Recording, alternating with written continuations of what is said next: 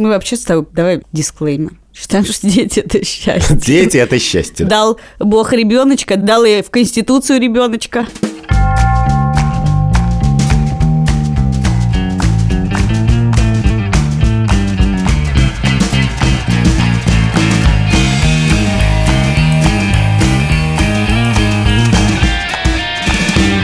Привет, это «Так вышло», подкаст студии «Либо-либо», я Катя Крангаус. А я Андрей Бабицкий, здравствуйте. Каждую неделю мы с Андреем спорим и издеваемся друг над другом по вопросам этики. Мы над друг другом издеваемся, кстати. Ну, я не знаю, ты надо мной все время издеваешься. Я все время пытаюсь быть хорошим человеком, а после разговора с тобой оказываюсь А нехорошим. это общая проблема разговоров про этику, как бы, что человек Я думала, вообще ползет. проблема разговоров с тобой. Нет, ну, это, и так тоже, да, но человек ползет, стремится к чему-то, залезает на гору, а на горе сидит какой-то высокомерный сноп и говорит, не, у тебя плохо получилось. Пальчик отставь. Сегодня мой день, потому что сегодня мы с тобой поговорим о детях. И несмотря на то, что их у тебя больше, чем у меня, я чувствую, что, Что ты я... лучшая мать, чем я отец. Что я не такая плохая мать, как кто бы ты мог, как, Как- как я отец. как кто-нибудь мог подумать. Давай поговорим сегодня о детях и о том, какое место они занимают в нашей жизни, потому что в нашей конституции они заняли довольно большое место. Они стали достоянием нашей родины. Да, и, кстати, ты знаешь, что в этот момент я, ведущий этического подкаста, мне всегда прилетает, когда я такое говорю. Но когда я читаю, как эти суки пишут в Конституции, что дети достояние России, мне реально хочется взять автомат просто и пойти всех, значит, это сам, что такое? Это не ваше достояние, сволочь, это мое достояние. И даже не мое. О чем мы будем дальше? Ну, может быть, тебе не придется доставать автомат, и Андрей шутит, не подумайте плохого, пожалуйста. Он не достанет автомат, у него нету. Мы не хотим в тюрьму. И, возможно, их не внесут в Конституцию, но сейчас э, внесены поправки, по которым дети становятся достоянием России, Россия будет воспитывать в них патриотизм, гражданское сознание. В Конституцию вносится еще то, что государство станет родителем Вот именно. детей, которые вот, остались вот без скажи, родителей. скажи, скажи. Вот, допустим, ты бы попал в такую ситуацию, что составляешь список людей, которые могут стать родителями Леви Яши, случись страшное. Вот скажи, Российская Федерация на каком месте будет в этом списке? Вот я думаю, что я как бы там, ладно, меня нет и мамы, и бабушки, дедушки, тети, дядя у них как бы кое-какой, но зато два там. Ну, то есть я, сам- может быть, всех этих людей внесу в список. Я скорее впишу туда тебя. Вот редактор Андрей Борзенко, наш отличный кандидат. У Но не так- Российскую Федерацию, блин. У меня ситуация, как в сериале «Друзья», когда Рэйчел узнает, что у Фиби есть договоренность и с Россом, и с Джоуи, что Если до 40 они будут холостые, они женятся, да? Да, на ней оба. Так вот, у меня очень много backup родителей. Они не знают о существовании друг друга, и поэтому сейчас давай не будем эту тему затрагивать. Вдруг все умрут в конце концов, знаешь. а потом. я останусь. А я останусь, да. Но главное, что мы, конечно же, не из-за Конституции решили поговорить про детей, потому что я даже не, не считаю, что то, что происходит, имеет отношение к Конституции, а потому что журналист Александра Шевелева написала в Фейсбуке пост про детей, про то, что это самая дискриминируемая часть российского общества. И поскольку мы в некотором смысле отчасти с ней согласны, Она говорит, что детей дискриминируют даже больше, чем геев. с этим я не вполне согласен. Она на самом деле написала этот пост в ответ на текст на сайте Правмир, в котором обсуждалось, должны ли младенцы быть в церкви и не мешают ли они людям молиться. И тут, конечно, я понимаю ее тоже. Тут, конечно, ты начинаешь реально возмущаться. Потому что вам и в церкви уже дети мешают. Ее мысль была в том, что дети всех бесят, что люди стали говорить, что их, значит, границы дети нарушают, нарушают их в самолете, ну, это мы с тобой много раз обсуждали, чьи границы нарушают в самолете, Э, нарушают их в ресторанах, когда они хотят вдвоем тихо поесть, а рядом какой-то маленький говнюк высыпает макароны, которые обязательно в детском меню с томатным соусом почему-то. Это уже моя, извините, боль. Короче, все хотят, чтобы детей не было, и современные, значит, родительские блоги и даже некоторые родительские подкасты посвящены тому, что дети – это кошмар, дети – это труд. Вы все должны понять, что дети – это жестяка какая-то, что это просто портит всем жизнь, это портит жизнь вам, это портит жизнь окружающим. Хватит говорить, что ваши дети и наши дети – это какое-то счастье. Да это ужасно, когда к большинству относятся как к меньшинству, или к меньшинству как к большинству. Это очень мерзко. Но там в ответах, значит, встретились два мира. Один мир говорит, да, это ужасно, значит, все наши дети всем мешают, все их пинают, значит, воспитывают. А второй говорит, да вы охренели. Вы уже этими своими детьми всю жизнь мне загадили. Я child-free или я даже не child-free, а просто все для детей. Кормите их где хотите, в музеях скандалите, чтобы с коляской им пускали. И типа еще говорите, что мы не любим ваших детей. Да ваши дети уже у нас на голове сидят. Это совершенно позиция, которую невозможно защищать, понять и принять. Мне интересно, что сделали с нашими детьми. В смысле, Что как они были нами? нормальными чуваками, а потом стали какими-то ауткастами и отбросами общества. Но их вообще сначала отделили от нас, и это был долгий процесс. В нем было много очень полезного про то, что ты можешь пойти помыться, если он плачет, он не умрет от того, что он поплачет, и не умрет от того, что к нему придет бейбиситер. И, в общем, их отделили, детей, сначала в отдельную как бы от родителей, и теперь их наделяют всем, чем попало. Вот кто говорит, тот наделяет детей всем, чем попало.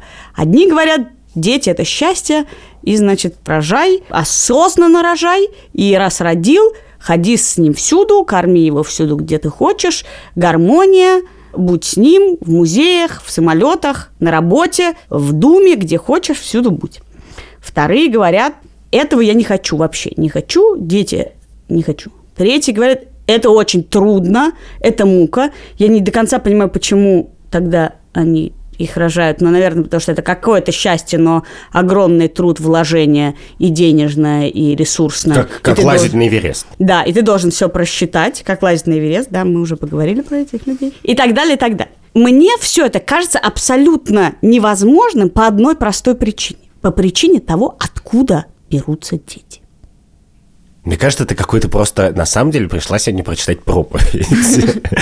Что, значит, вот так написано в Евангелии у Марка, так у Матвея, а я вам сейчас еще, значит, расскажу, как это интерпретировать. Потому что, потому что явно ты долго в себе это несла. Я дам тебе прочитать твою проповедь. Нет, я не из таких. Но у меня накопилось, это правда. Да, я понимаю. Но, конечно, мне кажется, что проблема с детьми состоит в том, с разговорами про детей, что способы про них говорить, они наследуют способом проговорить разные говорения про другие объекты. Ну, типа про собачек. Вот если ты про собачку можешь сказать, что как бы люби свою собачку, но пусть она у меня не какает под окном, как бы, то как бы дальше очень легко перейти от собачки к ребенку. Или если ты считаешь, что, значит, я не знаю, тысячелетние предки нам оставили веру и ценности, и это наше достояние, то ты можешь перейти и сказать, что и дети. И все ты на них как проектором, значит, все это сам.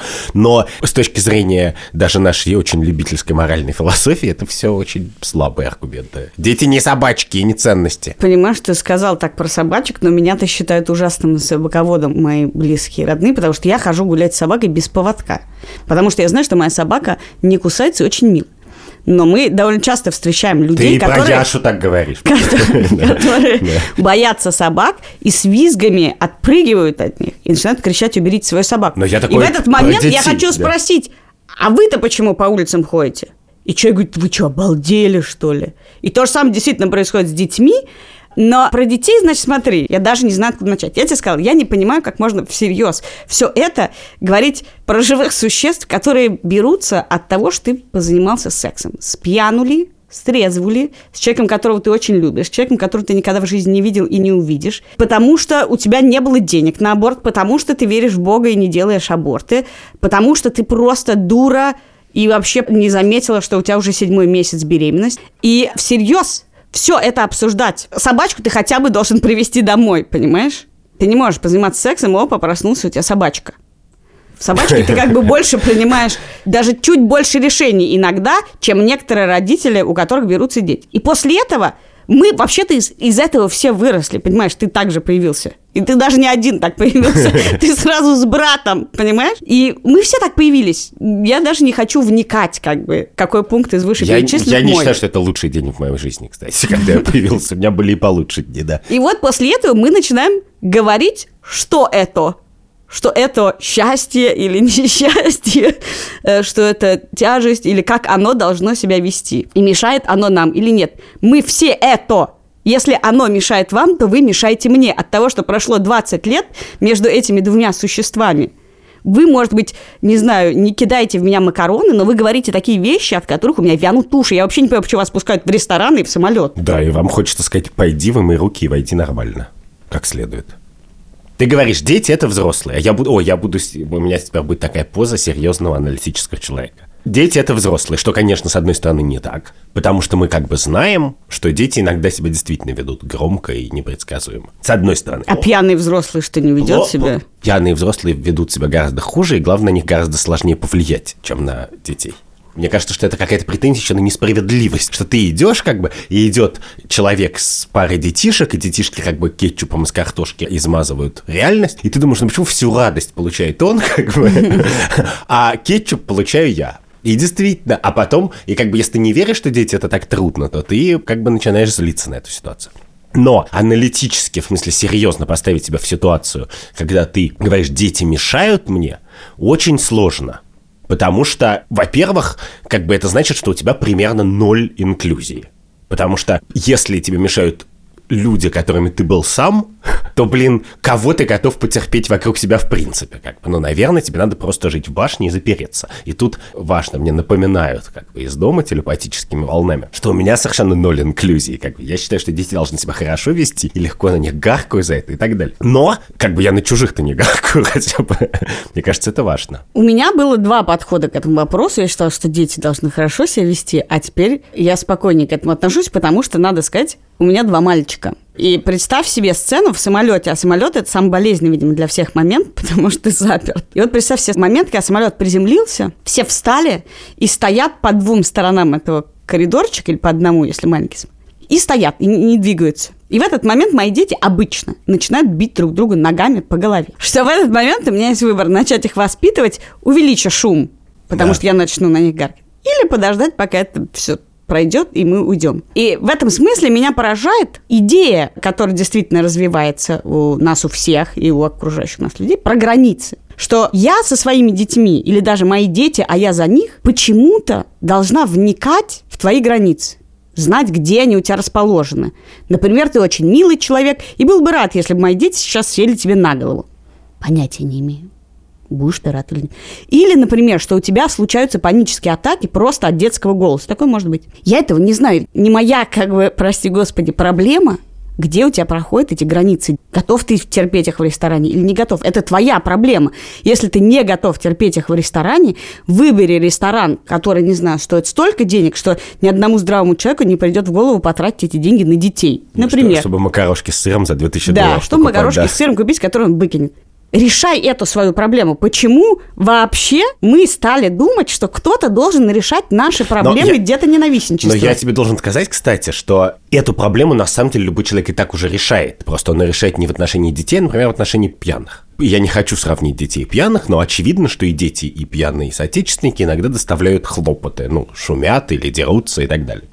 И на стороне детей правда, потому что мы знаем, что дети это делают, потому что дети, они, потому что выпили бутылку водки в полдень. Но при этом, когда рядом находится пьяный человек и даже ведет себя кое-как, нам хватает всегда понимания и представления о том, как устроена жизнь, чтобы всерьез на это не обижаться, не беситься, а просто пойти дальше. Ну вот пьяный человек, как бы, если ты ему не можешь никак помочь, то ты просто идешь и не обращаешь на это внимания. И толерантность людей, которые летают в русских самолетах, как бы пьяным, она довольно высокая, я должен заметить. Ну, я, кстати, не испытываю никакой потребности выразить свои отношения к тому, что человек выпил днем полбутылки водки. Именно, так нет, нет. Более я, того, я же в говорю... детях даже безопаснее то, что, ну, даже если ребенок например, по какой-то причине нападет на тебя и начнет тебя материть, то это не очень страшно. Это может быть неприятно, но в отличие от какого-нибудь пьяного мужика, это тебя на самом деле не испугает. Так это я, ничем тебе не грозит. Так я и говорю, что как бы даже при внешне одинаковых проявлениях, если, допустим, 7-летний ребенок и 30-летний алкаш ведут себя одинаково, все аргументы, они на стороне ребенка. А при этом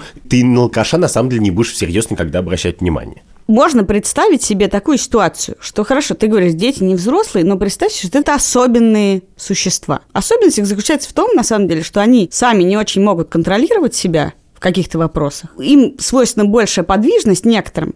И третье, что на самом деле очень воспитанные дети, которые сидят в самолете Москва-Лос-Анджелес, не двигаясь, или в ресторане с вилочкой, ножичкой в три года едят, это, скорее всего, дети, которых бьют дома или затюкали так, что я вам не советую встречаться с ними через 20 лет. Да, этого. это такая важная мысль, что я как бы даже постороню, что если вы мечтаете о детях, которые будут идеально себя вести, то вы мечтаете о детях, которые все будут вешаться и, спиваться антидепрессантами в 25 Вешаться – это полбеды. Да. Возможно, они достанут тот автомат, который Андрюша не достал, пойдут в школу и кого-нибудь расстреляют, потому что они были слишком удобные и хорошие, и вы их мутузили так, чтобы они не мешали окружающим. Или окружающих мутузили так, чтобы они не раздражали вас. Но Ну вот, представь себе, что, как в фильме «Джокер», у детей есть такая табличка «Здравствуйте, я ребенок, я не умею себя контролировать, бла-бла-бла-бла-бла-бла, отнеситесь, пожалуйста, ко мне с пониманием, я кричу и бью соседа ногами, не специально, я ничего плохого И сосед не не имею в виду». против. Ну, Иногда. да, простите, пожалуйста. Представь себе, все эти люди со своими границами говорят, ну нет, нет, эти как бы люди с такими особенностями пусть дома сидят и на самолетах не летают. Да, но справедливости ради мы живем в обществе, где вообще-то про всех говорят, пусть дома сидят, а на самолетах не летают. Если у тебя эпилепсия, дома сиди и на самолете не летай. Если ты гей, из дома не выходи. Можно сделать ресторан, куда не пускают детей, геев, женщин и кого угодно. На самом деле, отношение к детям – это же часть вообще общего инклюзивного отношения к жизни. Что человек ведет себя немножко не так, как мне кажется, нужно себя вести, и поэтому я просто сразу как бы все, мы его сюда не пустим, не продадим ему билет там и так далее. В данном случае можно сказать, что дети как бы не отличаются от всех остальных. Просто любой человек, который не сидит тише воды, ты имеешь право достать бейсбольную биту и ему сразу дать по морде. Слушай, ну ты так говоришь, мы все время имеем в виду, что место, куда не пускают детей, геев, животных, что это что-то оскорбительное. Но представь себе, что когда появились барбершопы, мне тоже очень хотелось туда ходить. Там очень красивые кресла, там виски наливают. Я тоже хочу. Но Ё-моё, ну как бы есть вот такая мода, барбершопы. Все теперь мужчины ходят в барбершопы. Ни один мужчина не ходит в салон красоты стричься. Но подожди секунду. И если бы это было всюду, рейсы для детей, рейсы без детей, рейсы смешанные, рейсы такие, рейсы для влюбленных, рейсы для одиноких, рестораны для одиноких, рестораны для влюбленных, столько на троих, столько для полиаморов, то не было бы в этом отделении никакого оскорбления. Ну, я не знаю, я примерно представляю, как себе устроена жизнь и авиакомпании российские и так далее. И мне вот кажется, что столиков для полиаморов не будет, а, а вот рейсы, А типа... почему ряд на троих? Я не знаю, никогда не смог использовать это свойство самолетного ряда. Всегда сижу в проходе и надеваю наушники. В данном случае вот мне интересно, а почему дети, мы выделяем детей, то есть понятно, потому что у нас есть куча детей, как бы, а куча... Потому что мы вообще с тобой, давай дисклеймер. Считаем, что дети – это счастье. Дети – это счастье. Дал Бог ребеночка, дал и в Конституцию ребеночка. И зайку, и лужайку, и... И зайку. Я И- вообще считаю, понимаешь, для меня, конечно, поразительно вообще весь этот разговор про детей. Как будто бы мы все время обсуждаем влюбленность. Что есть такая вещь влюбленность. Поверьте И нам. вот на надо осознанно к ней подходить. Во-первых, люди имеют право никогда не хотеть влюбиться и полюбить кого-то. И ты думаешь, «Ну, окей, я знаю таких ребят, они в 10 лет так говорили. Я никогда не влюблюсь. В 12 говорили, я никогда не женюсь. И сейчас В сидят девочку. в девочку. Сказать, что я прям уважаю это, мне кажется, что это звучит, я никогда не хочу полюбить. Ну, немножко нелепо. Во-первых, это может случиться. Во-вторых, ну, это такое очевидно, так классно, что странно это обсуждать. Действительно, от этого бывают проблемы, люди страдают, попадают в созависимые, зависимые, токсичные и вот дальше все подряд отношения. Но само заявление «я этого не хочу», ну, окей, ты имеешь право, но я имею право точно так же считать, что это полный бред. И что ты какой-то недоделанный в этом смысле. Ты к Ну, этому клонишь. недоделанный. Да нет, ну это именно недоделанность – это спор оценочный. Я считаю, что это, как заявить, я никогда не хочу никого полюбить.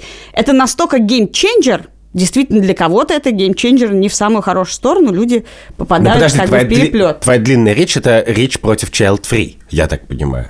Это не против child free, это про то, почему эта позиция не кажется мне вообще предметом, который требует уважения. Я не хочу иметь детей. Да. Ну, в смысле, она мне не кажется позицией, она мне кажется просто жизненным выбором. Ну, то есть, в принципе, жизнь была бы проще, если бы жизненный выбор не сопровождался идеологией. Ну, то есть, я просто не ем мясо, или просто не хочу детей, или просто стараюсь не покупать что-то в Мираторге. Знаешь? Ну, как я, например. Ну, и все как бы... Проще, если ты не хочешь есть мясо и не покупать ничего в Мираторге. Но если ты любишь мясо, то Ну, это, как- вот сказать, я- эта идеология становится очень трудной. Ну, трудно, а я не говорю, что жизнь простая. Мне просто не кажется, что все надо тут же... То есть, как бы, ну окей, ты не хочешь детей, это выбор, который очень сложно не уважать. Я вообще не понимаю, почему мы говорим об уважении. Ну, не хочешь, не имей. Почему в этот момент то, что кажется мне абсолютно естественным, то, что мы научились контролировать рождаемость, не делает этот процесс менее естественным. И мне кажется, что все же тот факт, что от таких действий рождаются дети, по-прежнему говорит о том, что это очень естественный процесс, не до конца подвластный рационализации. Мы можем его предотвратить, Мы можем его остановить постфактум, мы можем его остановить постфактум даже спустя еще 3-4 недели, а потом еще можем отдать на воспитание другую семью. Все это мы можем. Но все равно я не понимаю, почему здесь речь идет об уважении. Погляди, когда ты говоришь, что это естественный процесс, то мне это как раз кажется, когда я смотрю по сторонам, что в некотором смысле дети становятся немножко неестественным процессом. В них, конечно, уже столько выбора, люди настолько часто хорошо знают, когда они хотят завести ребенка, там, я не знаю, и много другого. Детей стало просто физически меньше. Поэтому, в принципе, твоя проповедь, твой монолог, с которого ты начала, он не очевидно должен работать теперь. Ну, представь себе, что ты читаешь эту проповедь не как бы не в Москве, где, которая еще все-таки находится в 20 веке, а в каком-нибудь богатом районе Копенгагена. Ну, кому он на тебя посмотрит, как это, как это просто вылезли. Нет, они не просто вылезли. Ну, Мы просто... Сначала вырастили в ячейке. Ну, не в ячейке, нет. Ну, просто любая мать и любой отец тебе скажет, нет, это был выбор, к которому мы шли много лет. И, вероятно, после этого на каждом этапе воспитания детей, включая поход в ресторан или полет в самолете, там есть какие-то специальные штуки. Ну, не в смысле, что мы не полетим в самолете, чтобы не мешать окружающим, а в смысле, что у нас есть набор игрушек «Крик только начался», и набор игрушек «Крик начнется вот-вот», и набор игрушек «Откричали, надо утешиться» и так далее. Хорошо, можем мы представить такой мир, в котором в рестораны не пускают людей, которые родили детей по выбору, но пускают тех, кто случайно появился. А зачем? Потому что это не был мой выбор. У меня такая особенность. Но подожди, тут этически важная дистинкция состоит в следующем. Сам ребенок, он в любом же случае не виноват, что появился в этом мире. Да, но с ребенком, который не виноват, ситуация такая. Ему, может, вообще в самолет не надо, понимаешь? То, что мы с тобой обсуждаем, мы же тоже как бы ребенка до некоторого возраста лишаем абсолютно интенции к жизни, раз. Интереса, в смысле, может, он не хочет в этот ресторан, может, он хочет дома мультики смотреть, может, он хочет, не знаю, в песочке сидеть, может, он не хочет ехать на море. Мои дети, например, уже задолбались, что я их все время вожу с собой. Они говорят, это тебе надо. А я говорю, что вы не хотите на море идти? Они говорят, да мы не хотим вообще на море видеть. Я знаю, я очень понимаю твоих детей. Понимаешь? И в этот момент я понимаю, что это не совсем как бы действительно их желание. Сейчас придется начать учитывать их. Но вообще-то, конечно, мы очень долго таскаем их с собой и кормим их грудью в музей не потому, что они хотят посмотреть на Мону Лизу. Да, потому что вот это ребенок должен в утробе слушать Моцарта, а в 10 месяцев смотреть на Монолизу. Да, это ужасно. Но это в сторону от нашего разговора. Итак, значит, ребенок это создание, человек, существо мыслящее, которое против своей воли, или, по крайней мере, поперек своей воли оказалось в самолете. Которое, И орет. которая поперек своей воли оказалась на свете. Ну, не против, но поперек. Да, и как-то не заорать вообще. В отличие от алкаша, который как раз знал, куда хотел. Ну, может быть, он хотел на другой рейс, но он точно хотел самолет. А как ты считаешь, можно ли вообще предъявлять родителям претензии по поводу поведения их детей? Ну, например, до 8 лет, примерно. До 6, не знаю, до скольки. Вот ребенок ведет себя плохо, родитель сидит, пьет кофе, не знаю, и смотрит сериал. Считаешь ли ты возможным сказать ему, что ваш ребенок мне мешает? Нет. Я считаю, что А. Возможно оценивать человека потому, да, как он взаимодействует с детьми и что он делает, когда его дети разносят кафе или мой дом, если они пришли ко мне в гости. Это разные вещи. Сказать, ваш ребенок мне мешает, нет, потому что мне кажется очень важным разделить это взаимодействие. Я плохо сдерживаюсь, честно говоря. Я очень легко считаю, что все дети, это как бы, я могу Твои сказать... дети. Но я могу просто сказать, не к маме идти, в этом смысле я совсем уже дремучий человек, а просто сказать, эй, хватит тут меня орать. Но ты считаешь неприличным просить родителя усмирить своего ребенка? Нет, я, у меня эскапистская позиция, если как бы эта ситуация, в которой мне правда мешают, а такое бывает, я иногда ну, работать в кафе прихожу, то я просто эскапируюсь. Я могу сказать честно, что меня очень часто раздражают чужие дети. И Я догадываюсь, зная децибелы моих детей, что, наверное, такая же ситуация с моими детьми. Но у меня есть простая мысль, которую я не понимаю, почему не очевидна всем окружающим.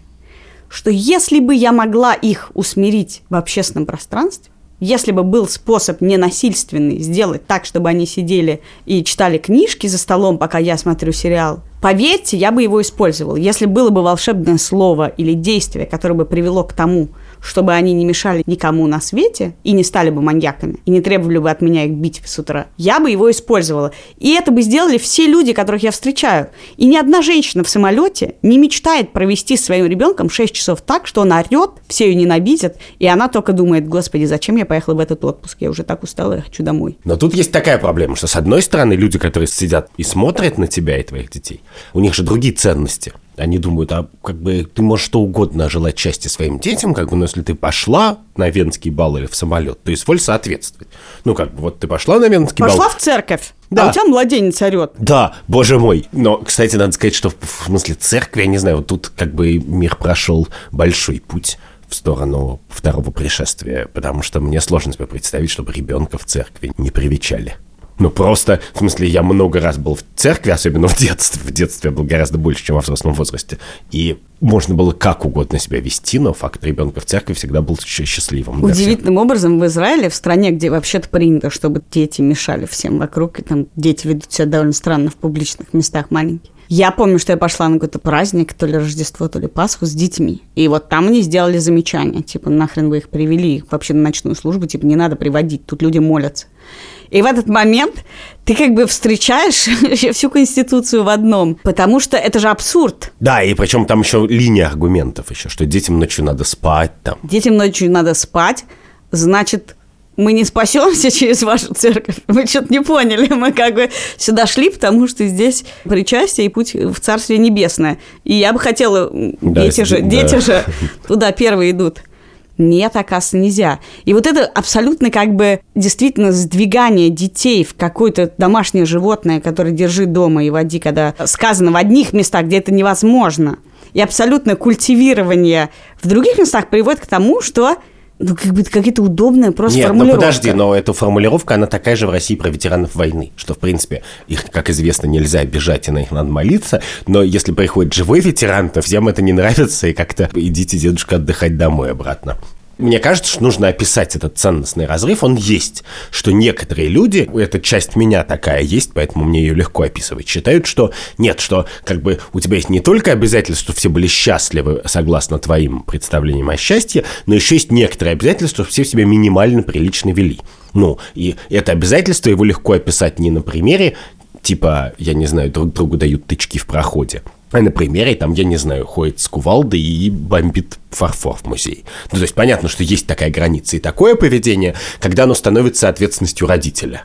Это важно, что для многих людей эта граница проходит не по фарфору, как бы наследственному династии Мин, а она проходит ниже, что просто там типа 85 децибелов это предел, как бы вот давайте никто не будет разговаривать громче, как бы. И типа мы не верим, дорогая Катя, дорогой Андрюша, дорогие мамы и папы, что вы не можете вот об этом договориться с детьми, без массового насилия. Что, может быть, вы просто типа халтурите и мало времени тратите на родительство. И дальше, значит, по этому причине, если твои дети плохо себя ведут, то это не говорит про качество детей, а говорит про качество родителя, как, как бы про добродетели родительства. Понимаешь, мы оказались в таком межсцилье и межхарибдье Чего? жизни, Ага. что дело в том, что мы не знаем, что такое воспитали. Поскольку случился разрыв концепции о том вообще, что это такое дети, природный выбор, выбор трудный, выбор приятный, выбор легкий, выбор осознанный, выбор в таком возрасте всяком, что мы теперь не знаем, что мы от них хотим. Мы хотим их, чтобы вообще не трогать, и пусть они растут, как им создано природой, и тогда мы до 20 лет должны заткнуть уши и ждать, пока они все, значит, это... Или все-таки мы растим хороших людей, и поэтому им сейчас привьем манеры.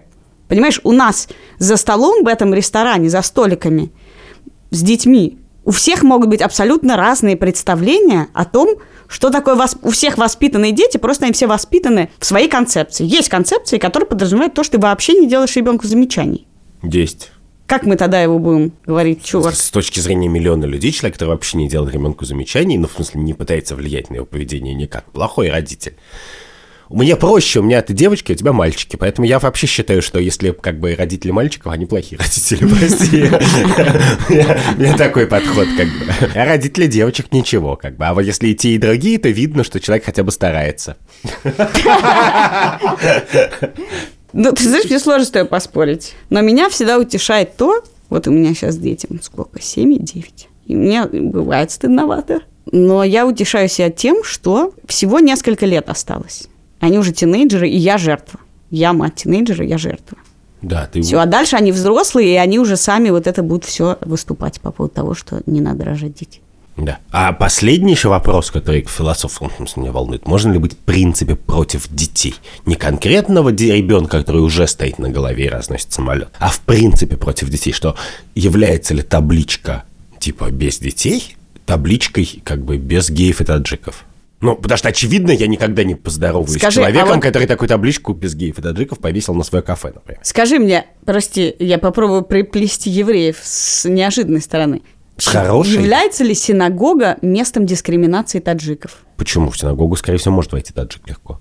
Войти, да, но очевидно, что она не для таджиков. Вот именно это я и хочу тебе сказать, что я вот не обрезанный и как бы не очень еврей, но я в любую синагогу, которую хотел зайти в жизни, отлично заходил. И не только в ту, где ресторан на пятом этаже, а просто в Я любую. думаю, что гей мог зайти к Герману Штерлигову за хлебушком.